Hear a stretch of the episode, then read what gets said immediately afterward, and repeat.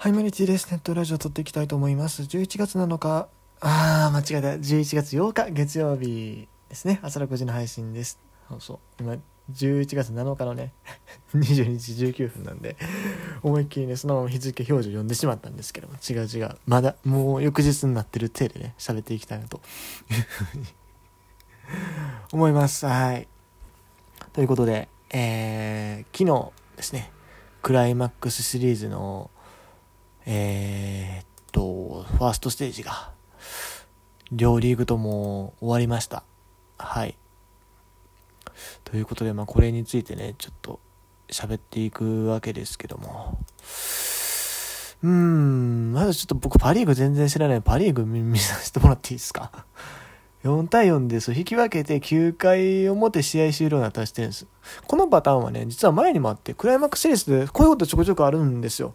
あのー、えっ、と、だから、順位が上のチームは、その、初戦、えっと、王手をかけてる状態であれば、あの、その次の試合、王手をかけてる状態で行われた試合において、引き分けの状態で、えー、あ、ごめん、ちょっと待って、えっと、これ、裏、裏のチームが大手かけてること前提ね。えー、ホームゲームのチームの方、ホームチームの方が、えっ、ー、と、大手をかけてる状態で試合に行って、9回表時点で引き分けやったら、もうその時点で試合成立するんです。うん。あの、最後、順位によって、あの、もしこれ引き分けた場合は、順位によって、えっ、ー、と、あの、ど、えっ、と、進出チームが決まることになってるので、あの、そうなんです。この場合は、もうその時点で試合やる意味がなくなるんですよね。その9回の裏までわざわざ、そのこの試合として、あのー、4対4引き分けっていう状態すごい気持ち悪いのはわかるんですけども、あの、これ以上試合を続けても、仮にこれロッテがサヨナラ勝ちしたところで、サヨナラ勝ちしようと引き分けなろうと結果は変わらないからこれ終わりなんですよ。で、こういう事例、僕、これ2回目、多分。いや2回目じゃないかもしれんけども、まあ、9回裏で終わりっていうのは多分、9回表か。9回表で打ち切りっていうのは多分初めてかもしれないですね。あの、今年がこういうルールなんで。ただまあ、過去に延長戦も含めて言うとですね、えっ、ー、と、2013年の阪神対広島の CS が、え、2014年な？13年は広島勝った。2014年の阪神対広島の CS が、それにあたって、あの時はね、あのー、0対0っていうね、もうゼロ更新で来て、それで、あれあれ1対1やったかな？?1 対1か0対0どっちかやったと思うんですけども、その状態で延長12回表試合終了だったんです。あの時はね、僕現地見てたんですけど、9回、10回、11回とね、オスのファンがね、3イニング投げた気がする、確か。で、12回安藤か誰か、福原か、その辺投げてたんでしょうかな。能見さんがピッチングしててね、いやー、あの時は日本シーズまで行ってね、楽しかったですね。もうこの時点でね、阪神ファンとしてこう気を紛らわそうとしてる感が、すごい必死だと思うんですけども、えちょっとこの試合見させてください。えっ、ー、と、ロッテ対楽天。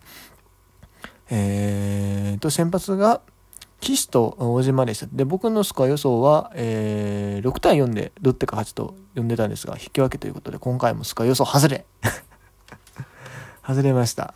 うん。えー、っと、大島6回4失点、岸5回2失点。なるほど。まあ、なんとなく想定通りっちゃ想定通りですね。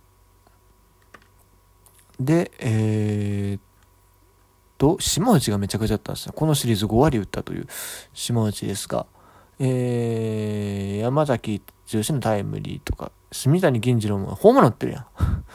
銀次郎、ホームラン打ってるやないか。ね、結構活躍が目立ったあたりではあったんですが、えー、残念ながら引き分けということで、9回もえー、岡島がランナー出たんですが、最後島内がライトフライに倒れて試合終了という形ですね。ロッテの方は、えっ、ー、と、今日は、うわ、エチェバリアがもう残留猛アピールですね、これ。このシリーズ7割5分ですよ、ファーストステージ。なんだ、昨日ホームラン打ってるしね。もう、残留させてくださいって、もう絶叫してるような感じですね。で、山口幸輝、いいですね、この若手のね、期待の大砲が出てきて、今日ホームラン打ってるし、ツーベース、あれ？ホームラン、あれもしかしてこれ、え昨日売ってなかったっけ？昨日は売ってないか。ん？そうや、昨日は売ってないな。はい、ごめんなさい。失礼しました。えー、っと、まあ、でもホームラン打って、ね、タイムリー持って大活躍ですよ。うん。というところで、まあ、ロッテがヒットの数的には9本と、えー、楽天の10本より少ないんですけども、えー、日本のホームランとそれから長打ツーベースをうまいこと使ってですね勝ったという試合でしたね。うんまあ、正直な話ねロッテと楽天そこそこ差あったじゃないですか。まあ、普通に考えて、まあ、CS やるんであれば、まあ、CS 制度がそもそもどうなんていう意見を置いといて、CS やるんであれば、それはオリックスに挑戦権あるロッテでしょ。そりゃね。そりゃそうっすよ。うん。まあ当然のようにね、こうして勝っていくとね、2位のチームね、2位と3位もやっぱこんだけ差があったんやからね。うん。普通そうっすよね。普通そうっすよね。はい。ということでね、セリーグもね、当然ね、あのー、は、だって巨人なんか5割切ってたわけでしょ？借金でしょ？うん。そんなチームがね、ヤクルトに挑戦権得ていいの？うん。なんで、なんな阪神12球団今年一番勝ってるんでしょ？当然、勝ったんですよね。勝ったんですよね。もうね いや、あのね、2回の時はもうマジでね、おって思った。もう、昨日の試合で外れてた大山ドメドが打ってね、大山ドメドじゃごめんなさい。えっと、大山打ってない。えっと、えっと、梅野がツーベース出てそれをね、佐藤輝明が返すと。おっしゃと。ああ。ちょっと最近外され気味やってたら、なんなら梅ちゃんなんかもう1ヶ月ぶりぐらいですよ。スタメンマスかぶるの。そこでこう活躍してね。おっしゃと。ああ。これ前半戦強い強い阪神大会戻ってきたんちゃうかと。それで、あのー、その後も中野タイムリーでしょうん。あのー、近本のライト前でね、あの、佐藤が帰れなかったと。これは正直どうなんやと思った部分であったんですけども、あのー、それあの1点がっていうところになるかなって思ったんですけど、それを中野がしっかり続いて返してくれる。それはもね、高木京介の、ね、多分初対戦の高木京介からしっかり、えー、タイムに打って、返してきたと。おい、さすがや。さすがや、思って。これはいけるぞと。思ったら、もう、3回、その中のエラーから始まって、うん、ヒットヒットで点を取られて、で、青柳ノックアウト。何が腹立つって今気づいたんやけど、高木京介に勝ち投手なんよ。なんなんいやもうマジで、いやもう一番ね、勝ち投手つけたくないのよ。高木京介には。腹立つわ、ほんま。うん、ね。ああ、青柳がね、粘りきれなかったんですけども、うーん。やっぱね、投手陣は僕はあんま攻めたくないのよ。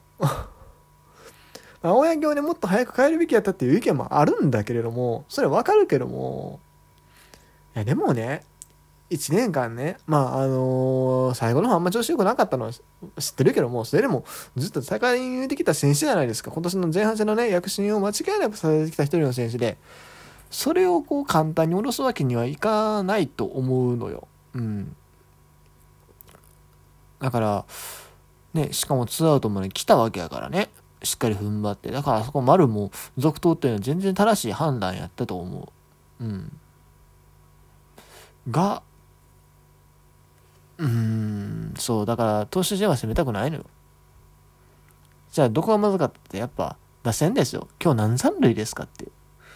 今日何三塁 ?11 安打してるでしょ ?11 安打して、えーと、しかも、えー、っと、ファーボールいくつもらってる ?5 つもらってるんですよ。16人ランナー出してるんですよ。で、16人ランナー出したけども、併殺がいくつあるんですか？併殺が1つ。あ、1つだけ？うんってなったら、もっと問題ですよ、これ。16人ランナー出しました。まあ、併殺1つでまあランナー15人ですと。でその15人から何人ホームベース進めたんですか？ええ。たったの2人ですよ。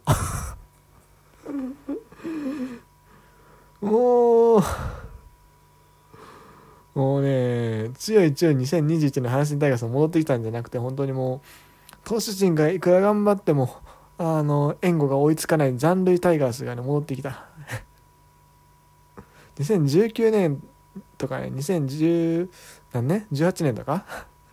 2020年もそうか。そんぐらいのねタイガースが戻ってきたなっていう感じだね。なんで？もう何回もチャンスあったやん今日。11やんだよ。うん。ジャイアンツより多いんよ。ジャイアンツ7安打やから。ねやのになんで負ける？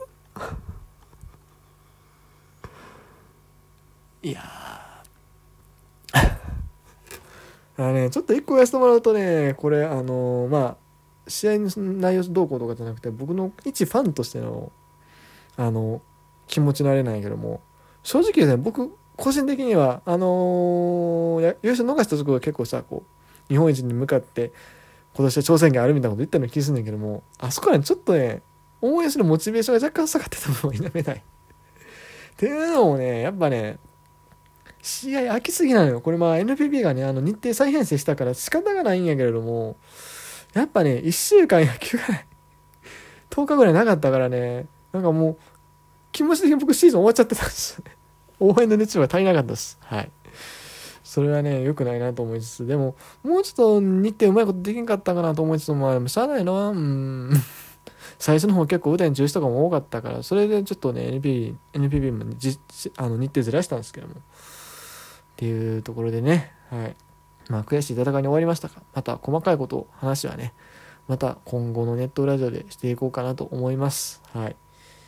まあとりあえず1年間お疲れ様でした。そして梅ちゃんもなんか残留しそうな感じでよかったです。はい。ということで、えー今日はこの辺で終わりたいと思います。以上 T でした。